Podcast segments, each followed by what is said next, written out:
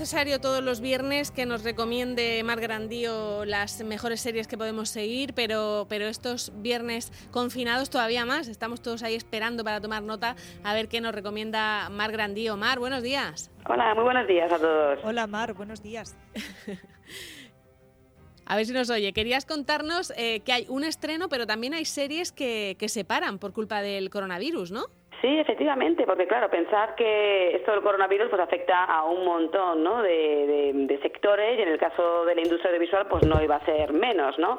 Hay que tener en cuenta que las series que vemos en nuestras casas estos días y que estamos muy habituados tienen un proceso de producción muy largo que incluye grabaciones, que incluye luego una postproducción, hay que montarlo, hay que sonorizarlo y eso es evidente que lleva tiempo y todo esto, todo este mecanismo ahora mismo está parado, ¿no? Algo que está afectando, eh, bueno, pues a las series que estamos viendo ahora mismo en parrilla, que algunas se están manteniendo todavía porque tenían algunos episodios en stock, pero sí que es cierto que eh, dentro de algunas semanas es posible que empecemos a, notar, porque de hecho ya estamos notando eh, ciertas cosas, ¿no?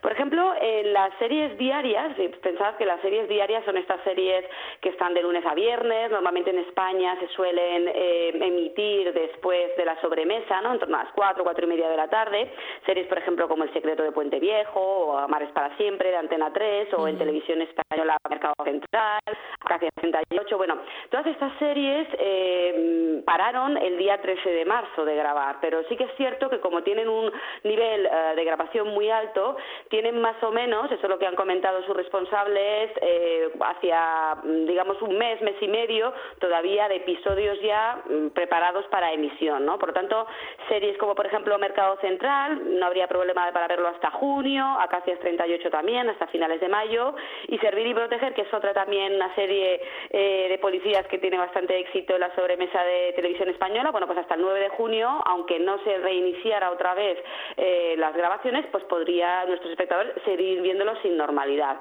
También hay que decir que, em, aunque ahora mismo está paralizada lo que es la grabación, eh, sigue eh, en activo otras fases como son la preproducción, es decir, se están escribiendo los guiones eh, de los siguientes episodios, ¿no? De tal manera que cuando todo esto pase, que esperemos que sea pronto, puedan empezar a grabar con la mayor celeridad y por lo tanto, bueno, pues poder terminar las temporadas, que yo creo lo que lo que desean.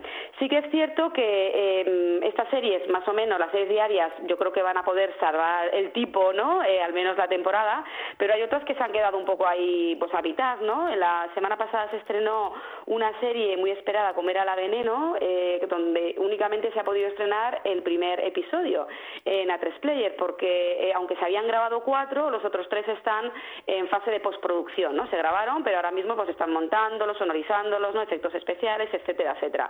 Y han tomado la decisión de que eh, hasta que no pase toda esta crisis no se van a emitir los episodios restantes, ¿no? Y no solo afecta, es evidente, ¿no? A la producción nacional, sino también a las producciones de, fuera, ¿no? Sobre todo la industria americana, que es la que más produce y sí que es cierto que tiene eh, una capacidad de producción muy alta, pero se ha parado también en seco, ¿no? Mm. Esto está haciendo que eh, series como, por ejemplo, Anatomía de Grey, ¿no? O Young Sheldon, series que hemos hablado aquí en algún momento en la, en la sección, bueno, pues ahora mismo está muy en el aire eh, que puedan terminar las temporadas, ¿no? Porque no han terminado de grabar los episodios.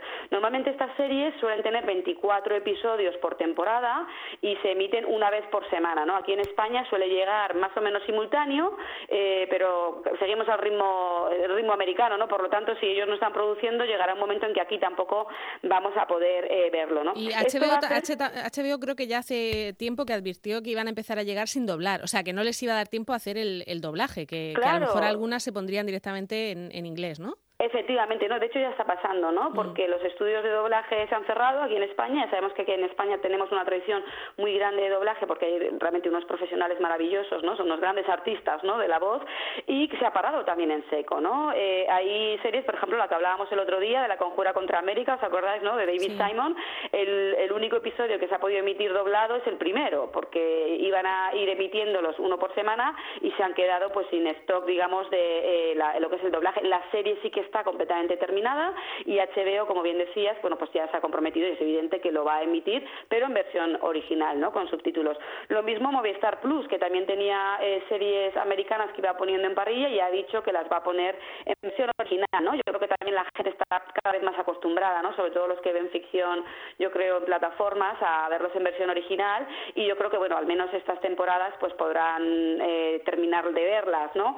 Hay otras series, por ejemplo, como eh, Modern Family, que eh, aunque está ahora mismo en emisión, sí que se rodó el último episodio a finales de febrero y por lo tanto esa serie se va a mantener, digamos, en emisión la temporada completa y como digo, hay otras, como Anatomía de Grey, pues que se quedarán ahí, pues no sé, con una especie de episodio normal. Pensad que las temporadas, decía que son unos 24 episodios, tienen lo que se llama una trama arco, ¿no? Es decir, algo que va pasando a lo largo de las temporadas y que de la temporada y que normalmente se va a cerrar hacia el final o va a dejar algo en suspense para verlo en otra temporada, ¿no? Bueno, pues todo eso mm, se nos va a saltar por el aire, ¿no? Y lo que veremos será, lo que os digo, un final un poco ahí descafeinado, eh, que yo creo, bueno, que se retomará, ¿no? Todos esos, episodios una vez que eh, termine, como os digo, esta crisis, ¿no? Y luego hay otras series que no habían empezado a grabar, ¿no? Que estaban en fase de preproducción y que, bueno, pues han quedado en, en stand-by, ¿no? Eh, yo sí que creo que, bueno, mm, normalmente el verano era una temporada un poquito baja en el ámbito de producción, de grabación y que, bueno, probablemente eh, se utilice el verano, yo creo, para ponerse al día, ¿no? De series, eh, pues como por ejemplo Sucesión, ¿no? O, otras como Patia, por ejemplo, que ahora mismo no tenemos, ¿no? Una fecha concreta de emisión, bueno, pues que se puedan emitir y que se puedan grabar, ¿no? Que es básicamente lo, lo importante. Así que esto es básicamente lo que tenemos ahora, ¿no? Pero mm. hay también una buena noticia, no hay que estar ahí pensando, ay, me voy a quedar sin mi serie, porque hoy tenemos, y sí que la tenemos entera, el estreno de la cuarta temporada de una de las series españolas más internacionales y más exitosas de los últimos tiempos, ¿no? Que es La Casa de Papel, que hoy sí se ha estrenado a las nueve de la mañana, la cuarta temporada completa, como digo, sus ocho episodios, o sea que no tengan miedo los espectadores a empezar a verla, eh, que como digo se ha estrenado hoy en Netflix hay que recordar que esta serie es original eh, de Antena 3, eh, que bueno fue un éxito bastante interesante cuando se emitió en Antena 3, pero digamos ese éxito mundial fue cuando Netflix compró los derechos y se encargó eh, de producir las siguientes entregas, ¿no? Y tenemos que decir, Mar, que Jaime Lorente, uno de los protagonistas, es murciano y que estamos muy orgullosos de ese talento murciano. Además, le vemos muy activo en redes sociales estos últimos días y todo eso, también en confinamiento. Así que desde aquí a nuestro Jaime Lorente, pues la mejor de las suertes en esta temporada que está todo el mundo pendiente. Mm. Claro que sí, ¿no? Además, como digo, lo, estrenan este viernes a las puertas de un fin de semana, ¿no? Y, yo creo que además eh, es una serie eh, que tiene todos los alicientes cuando decimos, ¿no? Eh, para entretener, ¿no? Hay misterio, hay thriller, hay acción. En esta cuarta temporada nos dicen los creadores que van a poner a los protagonistas más al límite, va a tener, digamos, están bordados, ¿no? Y vamos a ver no solo esa acción propia, ¿no? Eh, de lo que es el, bueno, el, atraco, ¿no? Porque realmente es esta serie, como han dicho muchos sus creadores, ¿no? Siempre que haya atracos eh, va a poder seguir, ¿no? Eh, rodando y en este caso tenemos este asalto, ¿no? al Banco de España y que tenemos al profesor, ¿no? A toda la resistencia que nos va, yo creo, a dar momentos, desde luego, muy interesantes, ¿no?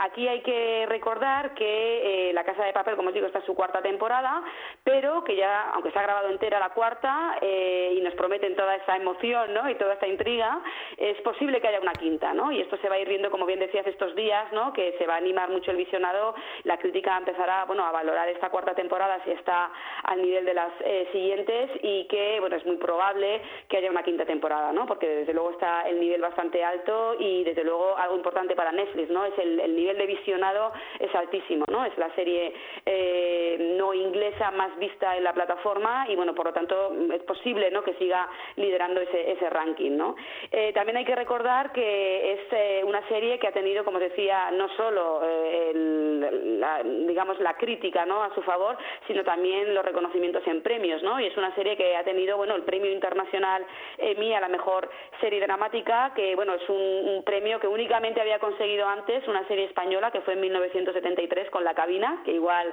la habéis visto, ¿no? De Mercero, eh, que bueno, que ahí fue un, episodio, pero bueno, realmente eh, comentabas antes, ¿no? La, importancia en este caso, ¿no? De un murciano que lo tenemos en una eh, serie de este calibre, ¿no? Y esto demuestra, pues, este potencial. Hablabas antes, ¿no? De las series diarias, de las series, las miniseries, las series en este caso de un corte de entretenimiento que las plataformas se han fijado en ellas y que las están distribuyendo a nivel internacional. Bueno, pues pone de relevancia el potencial tanto pues de escritores, guionistas, no, directores, actores tan importantes y que eh, están teniendo un reconocimiento internacional que yo creo que va a seguir así, ¿no? Porque la cantera es muy buena y desde luego las ganas y la creatividad, ¿no?